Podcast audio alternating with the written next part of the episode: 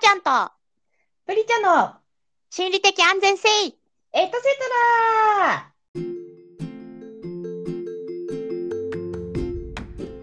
はい、こんばんは、はちゃんです。こんばんは、プリちゃんです。2月になりましたね。ねえ。いや、なんか、なんだかんだ言ってさ、1月長かったですよ。そうね、なんか寒かったからさ、あの年明けて結構寒さが冷え込んだじゃない？なんか寒いな、寒いなと思って結構過ごせたんだけどさ、うん。なんかお湯を、おさゆをね、白いお湯でおさゆをちょっと飲もうかなと思って 寒いからさ、朝。うん。で私さお湯を沸かす時って基本、んティファールのケトルを使ってるのねはいはい。でティファールのケトルは大変便利なんですよ。沸かすのも早いしまあ私あの100度90度80度70度60度って設定できるティファールにしたので好きな温度にできるし。へえ。うん。え、それってさ、うん、例えばその60度に設定した場合っていうのはさ、うんうんうん。沸騰してないわけじゃん。そうそうそうそう。沸騰して下げてるわけじゃなくて、そうなのもともよとその十何度ぐらいのお水を60まで持っていってるだけ。そうそうそうそう。で温度計がついてるから逆に沸騰ボタンにしてそこからど徐々に下げてってあのうん。60度に冷えたなっていうのを見越して使うことも、まあ、できる。うんだけれども、まあ、結構面倒くさいからさちょっとあの玉露系のお茶とか沸かしたい時本当は沸かしてから冷ますべきだけど、もう初めからちょっと低めに設定したりなんかもして使ってて、非常に便利なんですよ。うんうんうん。ただ一方であのティファールって私の持ってるティファールってあのプラスチック素材みたいなティファールなのね。で多分一はい般的にティファールってそそうなのかしらね。でそう思いますね。イメージがそうですね。そうだよね。で結構さ、それがあのちょっと気になっていてお茶を飲む時はあんまり気にならないんだけど、おさゆとしてお湯として飲む時にうん。あのなんかこうティファールで沸かした匂いを感じる時があるのね。プラスチックの匂いってことですか？そうそうそうそうそうちょっとなんかそういうビニビニール臭というかプラスチック臭みたいなうん。でそれが結構悩んでいてうん。あの100度に沸かしてさそれこそ冷ませばいいのかなと思ってそれやってみたりしてもやっぱりちょっとこうなんか、うん、左右で飲むと少し匂いを感じるのですね。へえ。でさ結構あのなんだろうビッグカメラとかさヨドバシカメラとか行くとさ象印とかのケトルでさステンレスなのか、なんかこう鉄素材なんていうの金属素材のケトルとかもあったりして、うんあーなんかどういうケトルがいいのかななんていうのを考えてたんだけどうん。でこの度さいやなんかもう徹底的に美味しいお酒が飲みたいって思ってうん。私は何を買ったでしょう？夜間じゃない？そうついにな南部鉄器を買ってしまいました。鉄瓶で今おさゆ作ってるんですよ。ガチなやつじゃん。そうなんですよ。でさ南部鉄器ってあのまあねご存知の通り岩手県の伝統工芸品って国のね、うん。指定を受けてる伝統工芸品なんですけれども、うん。まあ、南部鉄器自体がこう指定を受けていて鉄器ってさあの鉄瓶もあれば鉄の急須もあれば鉄のこうなんか他のフライパンみたいなこう鍋みたいなのもあればいろんな鉄器があるんだけれどもうん。いわゆる夜間は南部鉄瓶っていう、まあ、商品で、あのイメージ的にはさあのなんていうの昔の家でいろりの上にさなんか裏上からぶら下がってる黒い夜間みたいなさ あの常になんか。シュポシュポシュポシュポってずっといろりで湧いてるみたいなさ、うんそうそうそうそうあれなんですけども。結構さびっくりするよね私突然さ南部鉄瓶でお湯沸かし始めたって感じなんだけどあの何年か前にまださコロナ前かなインバウンドが結構旺盛だった時にさ結構外国の方がそのお土産として南部鉄瓶を買っていくみたいな記事を読んだことがあってうん。ああそうなんだなって、まあ、思いながらその時は見てたんだけどなんかそれを思い出していやなんか旅行者の人が買っていくようないいものなんだから日本人の私は使うべきだみたいなさのが急になんか、まあ、とある週の月曜日にそういう思いに駆られてうん。なんかその週さもう起きるたんびにさティファールで毎日お湯沸かすけどいや私は南部鉄瓶で私沸かしたいみたいなさ思いがなんか1週間消えなくて週末になってよし買いに行こうって思ったんだけど南部鉄瓶ってさどこで買ったらいいかなと思ってなんか百貨店とかのさ伝統工芸品エリアとかでなんか見かけたような気はするけど、なんか南部鉄瓶屋さんとかってあんま見ないなと思ってその岩手じゃないしね。うん。でなんか調べてちょっと初めにさ、まあ、ネットでさ Google で検索して、まあ、2万円とかそれぐらいの価格帯の鉄瓶が出てきたのね。うん。でほうほうあ、まあ、意外とそれぐらいなんだ、まあ、高いけどもそれぐらいなんだと思って、うん。でお店ないかなって調べてたら意外とさ南部鉄瓶屋さんって全然なくって都内に。あびっくりした。今あってっていうのかと。そうそうあったたらないんだよね。ないんだよ。ねないのよ。でなんか世田谷に一つその岩手の川窯元なのかなメーカーなのかなそういうところがやっているお店とあとは銀座のアンテナショップで、うんうんうん。岩手のアンテナショップが出ているんですけれども、はい。まあ、そこに売ってますよっていう記事しかあの見つけられなくて他になんかこうここで南部鉄瓶取り扱ってますとかさなんか、うん。あのそういうのが見つからなかったので例えばだけどなんか軽床で扱ってますとか無印にも実は売ってますとか、なんかここにちょっと南部鉄瓶屋さんなんか新宿にあるんですとかなんかそういう記事が全然見つけられずにうん。で、あまあそうかと思ってで、まあ、岩手のアンテナショップに行ってみたんですよ。え。えでまああのさ岩手のアンテナショップ入ると手前はさあの南部せんべいとかさあのうん。岩手の普通の物産展がぶわーって並んでて、うん。奥の方に伝統工芸品エリアがあってうん。私普段さ物産展とかに行って一番さそこ見ないエリアだったの自分的には、まあ食べ物系をやっぱさ物産展とかアンテナショップに行くと買うからさあなんかそういいうタンスとか売ってるエリアってあんまり入り込んだことがなくって、うん。あここかと思って、まあ、確かに一角にあったの。たたいうん。たくさん南部鉄器が並んでたのよ。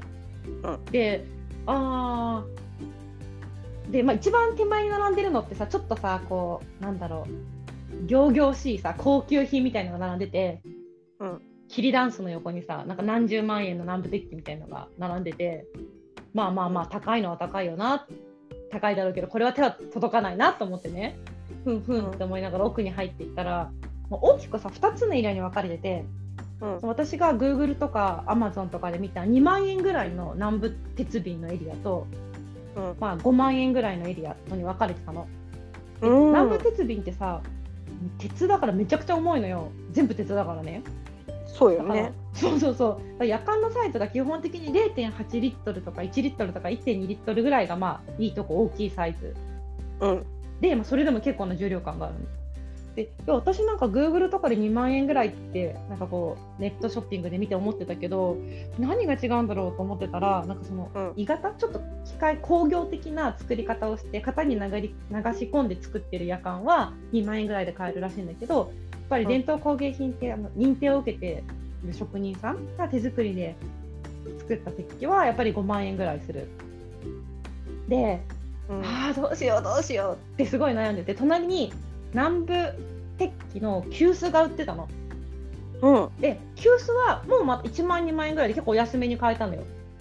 で、へえどうどうしようどうしようって思いながらすごい悩んでて、まあ店員さんに聞いてみたのね。うん。これ南部鉄瓶の夜間と急須ってどう違うんですかっていう話をしたら、うん。南部鉄瓶はうん。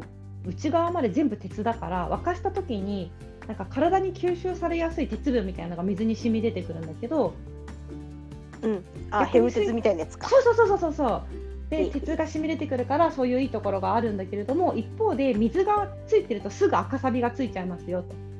うんうんうんでも急須って基本的にさしばらくさ水分を入れとくものじゃない？うん。だから内側が放浪とかで加工されてるケースがあるみたいで水分を入れといても大丈夫だけど、逆に鉄分とかがこう染み出してこないと。うん。ただ周りは鉄だから保温効果はすごい高いですよって言われてうん。えめっちゃ高いしどうしようってすごい悩んでて ちょっと隣にさなんか鉄卵って言ってたの？鉄卵って知ってる？何それ？なんかさだから金属の石みたいなやつでうんあのこれを普通の夜間に入れて沸かすとなんか鉄分が取れますみたいな。ああなんていうの鉄のいいとこだけをそのなんか夜間に入れて使うみたいな鉄卵っていうのが売ってて。凝縮されてるわけね。そうそうそうそう。えでそれ1000千数百円でそれでいいじゃん。んそう私これでいいじゃんと思って。でこれでいいじゃんと思って。でなんかティファール鉄卵とかでティファールに入れてる人とかめっちゃ調べてさ。うんでなんかダメって書いてなくてなんかやった人もいそうな感じの記事とか出てきたからあなんかて鉄卵にしようかなみたいなことをさ言ってたらささっき相談した店員さんがさこう顔覗いてきてさ「お客様悩まれてますか?」って言われて。やばいティーファールに鉄卵を入れる私の案聞かれるだと思って。ああのそうなんですってやっぱり結構ねお値段もするので悩んでてって言ったら結構南部鉄器はみんな南部鉄瓶欲しいと思ってあの一度で買わずに毎回毎回こう毎週毎週見に来てるお客様が多いんですよって言っててで特に職人の手作りの方は売れたらもう次の一品が来るけど全部一品物だからあの、うん。今日気に入った柄がなければ来週また入るかもしれないしみたいな感じであのあすごく考える方が多いからそんななんかもう妥協案みたいな感じで鉄卵に逃げなくていいですよとは言わなかったけどそんなニュアンスのアドバイスを受けたのよ。あやばいと思って。あでもそうなのかと思ってうんって思いながら悩んでたんだけどさ。結局やっ結局その、まあ、せっかく買うなら職人さんのやつがいいかなと思って、あの手作りのやつ買ったの。おおそう。卵に逃げなかったの。卵に逃げなかった。いやなんか卵に逃げようと思ったんだけどその店員さんのアドバイスを受けてふと我に返ってうん。いやいやいやと思ってなんかそもそもさ、まあ、鉄分が出てくるっていうのもそうだけどティファールの匂いがつくのがいいね、ちょっと嫌だったとか、いろんな要要素があるのに値段を見て鉄卵に安易に逃げてしまうのはどうものかどういうものかと思って。でもさなんか南部鉄瓶ってなんか世代を超えてなんかもう使えるが何十年も使えるものらしいのね丁寧に使っていけば。丁寧に使えばね。そうそうそうそう。ただすごく手入れがまあちょっと濡らしたまま置いといちゃダメよみたいなさ注意点はあるんだけど、まあ、それで常さにもう洗っ洗ったら洗ったらっていうかあれだけどすぐに綺麗に拭かなきゃいけないってこと？えっとねそのまずなんか洗っちゃいけないって言われて。え？でもうとにかく使ったら使いっぱなし？使ったらやかんにから水を最後飛ばしきる。火をつけて飛ばしきる。へ絶対に内側は触っちゃいけないんだって。えへえねなんかあのー私初めて聞いた発想なんだけどさ、南部鉄瓶の世界の常識としてねなんかう湯湯垢を育てる湯お湯の垢ね湯垢を育てるっていうのがあるらしくて私今まで湯垢って敵だと思って生きてきたの。いや私もだよ、加湿器に湯垢がついてる。ピカポッとしなきゃクエン酸入れなきゃみたいなさ、うん。あお風呂に水垢ついてる。お風呂掃除しなきゃみたいな。スポンジスポンジみたいなさ。うん。なんかまさか湯垢を育てるなんてことがあろうとはって思ったんだけどとにかく鉄器は湯垢を育てないとダメですと。湯垢が育つことによって錆分がなんか出なくなるんだって。うーん。だからあの浄水器とかを沸かさずにできるだけまあ本当はなんか初めはコントレックスみたいなすごいこうミネラル分の高い香水を沸かすのがいいらしいんだけど、うんまあ、あのせめて浄水器じゃなくて水道水で沸かしましょうって言わうん。れて、まあ、水道水入れて沸かしてちょっとずつ湯垢がついていくと多少濡れててもこう錆びが広がらないような感じになっていくらしいのね。だからなんか内側が1赤ミリぐらいでコーティングされるそうそうそうそうそう。1ミリぐらいその湯垢がつくのがすごいいい状況なんだって。とあ加湿器でいう絶対に嫌な状況。あの白いカピカピカピカピっていうそう あ当てられるやつじゃん。そうそうそう。でなんかそれを溜めていくことによってなんかお水がどういうわけか美味しくなっていくから1年目の鉄瓶と10年目の鉄瓶では驚くほど味が違いますって言われてええ10年目の方がめちゃくくちゃ美味しいんだって。そう。で確かに水道水を南部鉄瓶と沸かすと全くカルキ臭もないしなんかね飲んだ時にも口当たりが明らかになんていうのかベールを飲んでるような感じ。水を飲んでるっていうよりも薄い柔らかいシルクのベールを飲んでるような口当たりで喉越しというか。シルクを飲んだことがあるか？そうそうよね。そうなの。なんかこう喉をこうふわふわふわってしていく感じでなんか液体がガッつるんって流れる感じじゃないのよ。いや南部鉄瓶の水お湯はそうこのおさ湯は今まで私が飲んでいたおさ湯と違うと思いつつ、まあ、今一生懸命初めの特に慣らし期間が大事らしくて2ヶ月から3ヶ月間は本当に湯垢を育てることに注力して夜間を鉄瓶を使っていかないといけないみたいで。そうそう。ただそうそうそう。コントレックスさなんかあのね、ネットとかでさワンケースとかで買うとあるんだけどさ最近コンビニとかでもなんか一時期コントレックス結構見た気がするんだけど自分たちが高校生ぐらいとかなんか流行ってたようなさ、なんかダイエットうん。にいいよみたいな感じでさ香水ブームみたいなのあったじゃん。あっらなんかみんなカバンからさ2リットルのコントレックスピンクのねそうそうそうそうそうそうおしゃれかみたいな感じそうなのよそうなのよ色も可愛いしみたいな女の子みんなコントレックス飲んでた時期があったんだけど確かに最近さあのバラ売りのコントレックスあんまり見なくてちょっと近く覗いたんだけどなんかコントレックス見つからなくてさまあエビアンとかでもねあの水道水よりは香水だからいいよっていうのを見てエビアンとか沸かしてるんだけどさそうそう今ね湯垢を育てるっていうね新しいチャレンジをしててさ楽しいなと思いながら。すごいね。今まで排除してたものを育てる。そうそうなのよ。新しい展開になってきたな。人生が。そうなのよ、そうなのよ。そう。で、なんかまあ、その鉄瓶はさ、内側は絶対に洗ったり触ったりしちゃいけません。で外側も基本的に洗う必要はないんだけれども、もしちょっとこう、ね、コンロで沸かすからさ、あの隣のフライパンの油が飛んじゃったとかさ、ちょっと汚れちゃったっていうのがあった時には、付近にあの茶殻を湿らせたっていうか、まあ、茶殻の最後の緑茶の部分を染み込ませた付近で周りを拭いていくっていうのがなんかお手入れの基本らしくてなんかタンニンと鉄が反応することでなんかいい感じの黒みになってサビが出づらくなるんだってだから水拭きとかじゃなくてそのお茶お茶殻でいいんだけどそのお茶の成分、タンニンを持ったやつで拭きましょうみたいなのが書いてあってさ。うん。いやーなんか鉄瓶の世界深いなとか思ったらさなんかそのいろいろそれでねなんかお手入れとか調べてたらなんか中国のまあなんか急須の扱い方とかもさなんか関連記事みたいなの出てきてさうん。なんか中国でもなんかその愚かな人を示えーと表現することわざみたいなのでなんか、急須の内側を洗うバカみたいな言葉があるらしいの。ちょっと なんかすごい今ざっくり言ったけど。うん。なんかよ多分余計なことをする愚か者なのかよくわかんないけど、うん。なんかそうそう。なんかそういう感じで洗わなくていいところをこうなんかまあ洗わなくていいんだよみたいなそういう考え方がまあ中国にもあったんだと思って、まあ、とにかく鉄瓶もね、なんか内側は洗ってはいけないらしくてですね、うんなんか面白い知らなかった世界だなと思って。なんか単,、うん。単純にさなんかお茶湯飲み美味しいお茶湯が飲みたいぐらいのさ聞きかじった情報で南部鉄瓶で沸かしたら美味しいだろうみたいなさうん。気持ちだったけどあなんか奥深いししかもなんか結構大変だったと思って、まあ、ティファールなんてさ超楽ちんだしさ最悪なんか使わなかったお湯が残ってたところでさ、どうってことないじゃん。その後捨てればいいだけだから。まあね。もうそう鉄瓶の中にはもうなんか水一滴たりともの残しちゃいけないっていうなんかさ すごいドキドキ感。でもねそれでねじゃあ赤サビついたらどうなるんだろうと思ったの。でうん。結構ネットで見てたらなんか鉄の赤サビって基本的に体には害がないって言われてるらしくってなんか、うん。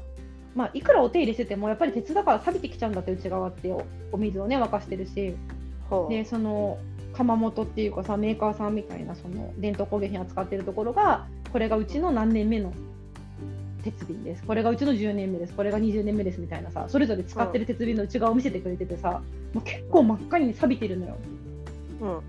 で、まあ、錆びててもなんかそれがまたなんか良しとする世界らしくって、うん。錆びてお湯が赤くなっちゃったらダメだけどうん。錆びてお湯が赤くなってなかったりかな金属臭くなければ全く問題ないらしくて。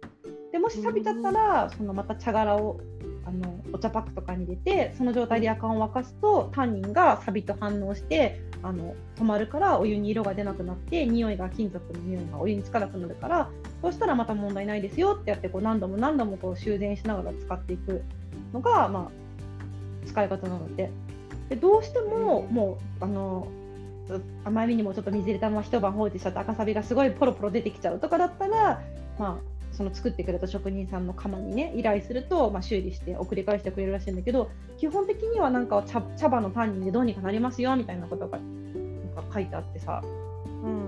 あそうなんだと思ってこれ知らなかったらさなんか錆びてる鉄瓶とか見たらもう捨てなきゃとかって思っちゃうけどさうん。なんかあそうやって使うものなんだなって思ってなんかねすごい勉強になりました。うん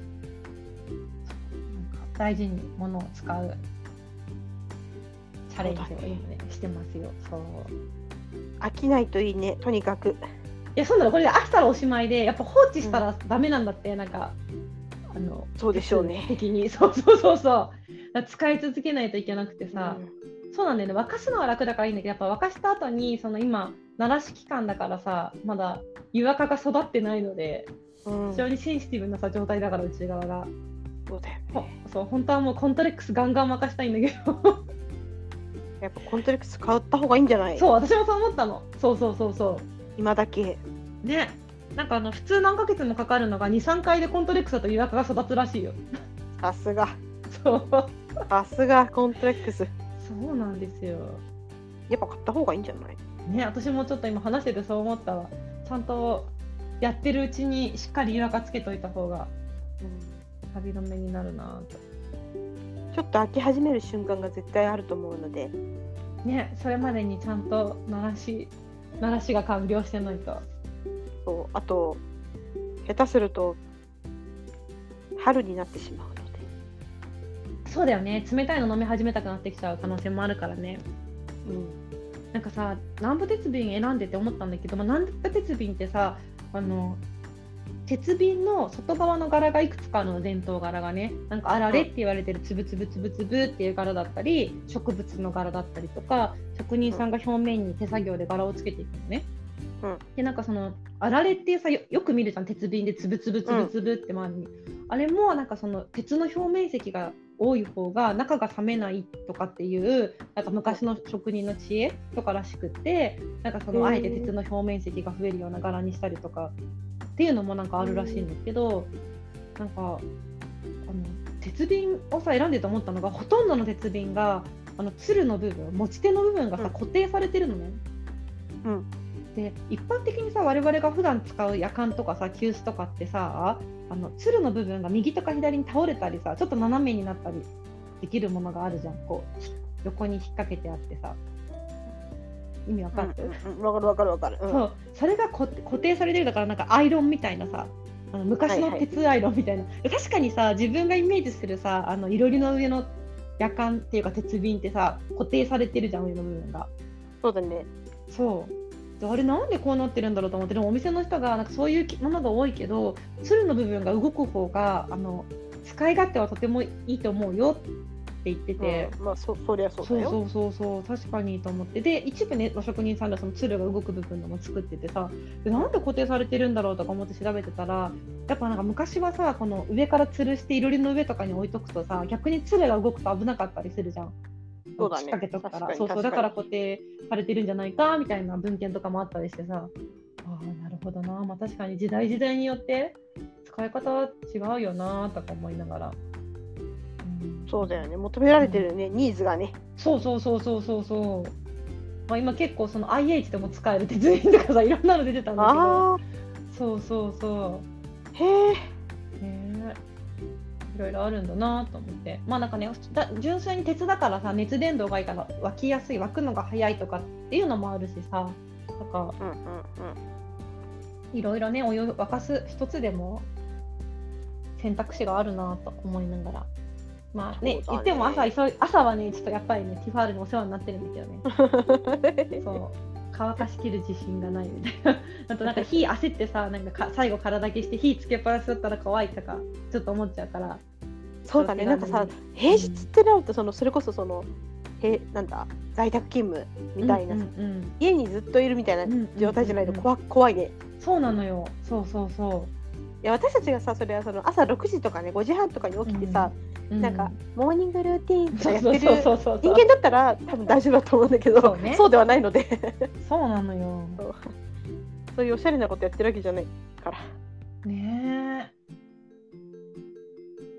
よく始めたね。まさかさそうそうなんかねちょっとしたカバンとか財布とかじゃなくてさ鉄瓶を買うなんか今人が来る年をみた。いなそうそうそう年を感じたな。そうそうそうそう 謎の湯年を育てるとかさ、なんか超新しい概念とか思って。たなんかうん。どうしたんだろう。そう、私さ、なんかすごい常になんか新しいことをさ、やりたいタイプだからさ、うんまあ、飽きや、飽きやすいっていうところもあるんだけどさ、始めたいタイプだからさ、ちょっと今ね、そう新しいおもちゃを手に入れたじゃないけど、すごいなんか新たな体験ゾーンに入ってね、ちょっとワクワクしてるんだよね。そう。まあでも育て育てるって大事だからねそうよね、そうそうそう。まだまだ持つよね育てるタイプのやつはねそうそうそうそうそうそう。そうね、そうね。そう変化がね捨てるってあんまないからねそうね、そうね。うまくいくことをありがとう。心からね、ちょっと2、3ヶ月後に育つらしいから、2、3ヶ月後にちゃんと私が、湯若育ちましたって言えることをちょっと願って。そうだねそうそうそう。もう もう今からさ4月ぐらいで報告枠入れておくねって感じだよそうだよね。第何回は、そう。プリちゃんの湯若の状況についてみたいな。ご報告いただきますみたいな、ね。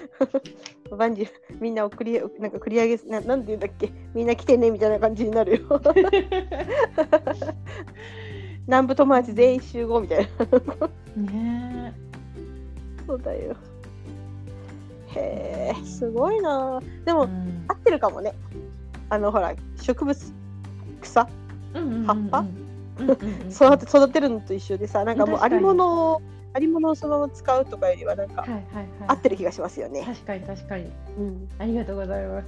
応援応援の声をいただいてありがとうございます。いやお応援したのかな私今大丈夫かなでも本人に伝わってればいいからね。ううんん、嬉しかった。そう、頑張ろう、頑張ろうっていうか、まあ、楽しもうと思って。うんうんいや、でも、それでさ、なんか伝統工芸品いいなって思って。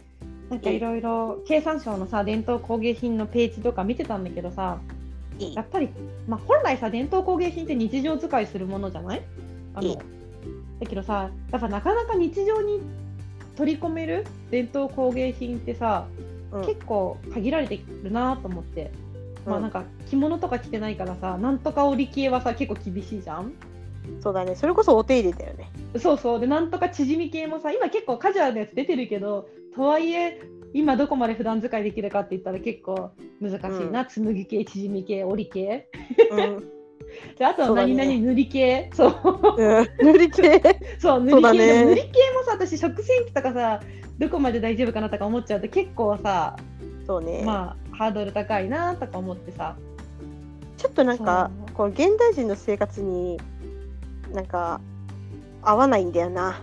そうなのよね。あの楽。塗り系は。そうなのよ。そうなんですよね。ね、いかにその食洗機 OK にできるかみたいなとこあるじゃん、そ今はね。うそうなんですよね。だからちょっとね。あなんかおすすめのさ伝統工芸品あったらちょっと情報を言ってんだ。こそう。これなら使いやすいよしなんか日常にいられるよみたいな。インデンとかだと結構さなんか今名刺入れとか筆箱で使ってる人も多いじゃない？うんうん。結構なんか名刺交換した時にあこの人インデン使ってるなとかって思ったりしてあ、まあ、インデン使いやすいなとかって思うんだけどじゃあもう日常から和紙和紙使うしかないんじゃあそうんそう和紙もさそうなんだよね。いいよねそうそうそうそう。あの伝統工芸センターみたいなのあるじゃん。伝統工芸品センター。えどこにあるんだっけ？外苑前らへん？あじゃあ青山一丁目青山一丁目かな？うんうんうんもううんなんだっけ？にに青山通りだっけ？246号線。のあの通り沿いにあるんだよね。へえそうなんだ。行ったことないわ。本当？伝統工芸、なんだかな？そう伝統工芸品がいろんなところに気になる。あの飾られててでなんかたまへにー。そのビデオとかでこういうふうに作ってますよみたいなのとかも見れて。でも買えると思うよあそこ。あそこも買える気がする、いいねうん、私ちっちゃい時なんかめっちゃそこ通ってて好きで。うんうんうん。なんか変な変な子みたいになってた。でもなんか確かに子供の頃の方がさ小学校の授業でさ伝統工芸品って結構職人さんのお話聞いたりとかさいそうろんなものを見てたからその図鑑でも。なんかむしろあの時の方が伝統工芸品に対してすごい親近感があったなってそう。そうそう思う。うん。うで純粋にそのなんか買うとかさそういうことじゃなくて本当に純粋にうわーすごいみたいな気持ちで見れたから当時はね。ね。今だったらえこれだったら買えるかなとかさ。そうそうそうそう。これ考え食洗機どうかなとかこれそうそうそうそう。あれちょっと水つけっぱでも大丈夫かなとかなんかね洗濯機は使えないよなとかなんかそういうの考えちゃうもんね。そうそう考えちゃう。よくないじゃん。純粋にさこの、ね。その塗りをね楽しむとかうん。模様を楽しむとか、そういうのがなんかできなくなっちゃった自分がいるなっていうのはねなんか思いますよね。そうだね。でもあれじゃない、うん。ほら今だとさ特にそのあの能登半島の震災があったからさ、うん輪島塗りとかで結構復興キャンペーンとかやるうんみたいな、うん言うじゃない？いいんじゃない、うん。ここで塗り。そうねそうね。うちはあれだよお正月のあの、うんうん。お正月用のお雑煮のお椀？うんうんうん。輪島塗り使ってる。確かにそういうねなんかきなんかあの季節ものっていうかやっぱこの季節にはこれを出してきて毎年使うみたいなのにさそうちゃんと木箱から毎回出してみたいな、そう。そうそう、確かに確かに。そういう風な感じでこう季節ものと思って。うんうんうんいやでもさ日本でさ紬とかさ織とかいけるか？これからの。季紬涼しいよね。あチヂミか。あ縮み。縮みは涼しいけど。そうだよねでもうん。日本東京はどれだけ暑いかって話だよ。まあねそう汗をさかくっていうのがあるんだよね。いくらさその素材がさそのね高くてもなんか湿度とかも含めて今大丈夫か問題もあるからね。いやそうなんだよ。いやもうね私たちがもうすごいなんかおしゃれななんかただのマダムみたいなうんうんうんマダムかマドモゼルかわかんないけどだうん。だったらうんうん。でさなんかもう家から車に乗って目的地まで行くみたいな全然外歩きませんの私みたいなだったら別にさ、うんいいよ。そんな汗かかないだろうからね。うんうん。でもそうじゃないからさ。ねやっぱりなんか長くも持ちたいとかなんかついつい思ってしまうからさ。そうそうそう。かね。なんかちょっといいいいものっていうかなんていうの？なんかいわゆるブランドものとかそういうのでいいものじゃなくてなんか素材がいいものとかきちんと手作りされてるものとかにさちょっとなんか久しぶりに目を向けたなって思ってうん。伝統工芸品もちょっと深掘りしてみようって思い始めた今日この頃でした。いいね。うん。そういいね。だからねなんかそうそうそうそう。ちょっとまたいい伝統工芸品を見つけたらまたちょっと嬉しくてシェアしちゃうと思うけど その時はよろしく。いい伝統工芸品。いい伝統工芸品。やばい。でちゃんとじゃあそういうなんか認定されてるやつじゃなきゃダメってことでしょ？いやなんかせっかくならそういう方がいいいいかな。なんか文化のさ伝承みたいなのにも少しでもなんか貢献してるかなとかって思ったりして、なんかあの伝統工芸品ってあのさ伝っていうなんかあの国旗みたいな日の丸みたいなマークがついてるさ、計算大事にしている伝統工芸品っていうあのシールがついてるやつ？そうだね。うん。そうそうそう。まあなんかそれでしか見分けられない自分もどうなのっていうのはあるけど。あシールがついてるやつし品物の良さで見極められてないっていうのがあるけど。これはついてないから違いますそうそう、親父がなんか、親父がな、みたいな。そうだね。まあ仕方ないよな。だってわかんないものそうなんですよ。まあでもね、使ってればきっとね、なんか、分かってくるよね。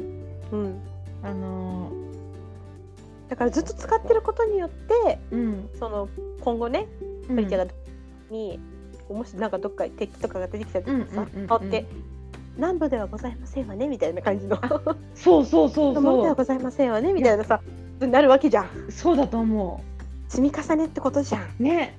なんかその今回もさその機械式の鋳型で完全に流し込んだやつと手作りのやつとかで、あなんかそこを見ると全然違うとか内側見ると全然違うとかさ、今まで思ったこともない視点でさなんかちょっとこう見るようになったからさ、ほんとはーちゃんの言う通りなんか知っていくことでなんか視点が磨かれていくっていうか気づくことみたいなのってあるよね。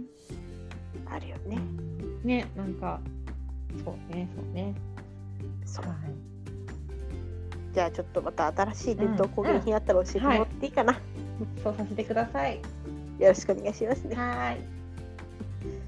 じゃあちょっと私たちも和な感じになったところでうんうんうんうん。今月今月今月もよろしくお願いしますということで。はい。そうですねまた次回お会いいたしましょう はい。えー、じゃあねバイバイバイバーイ。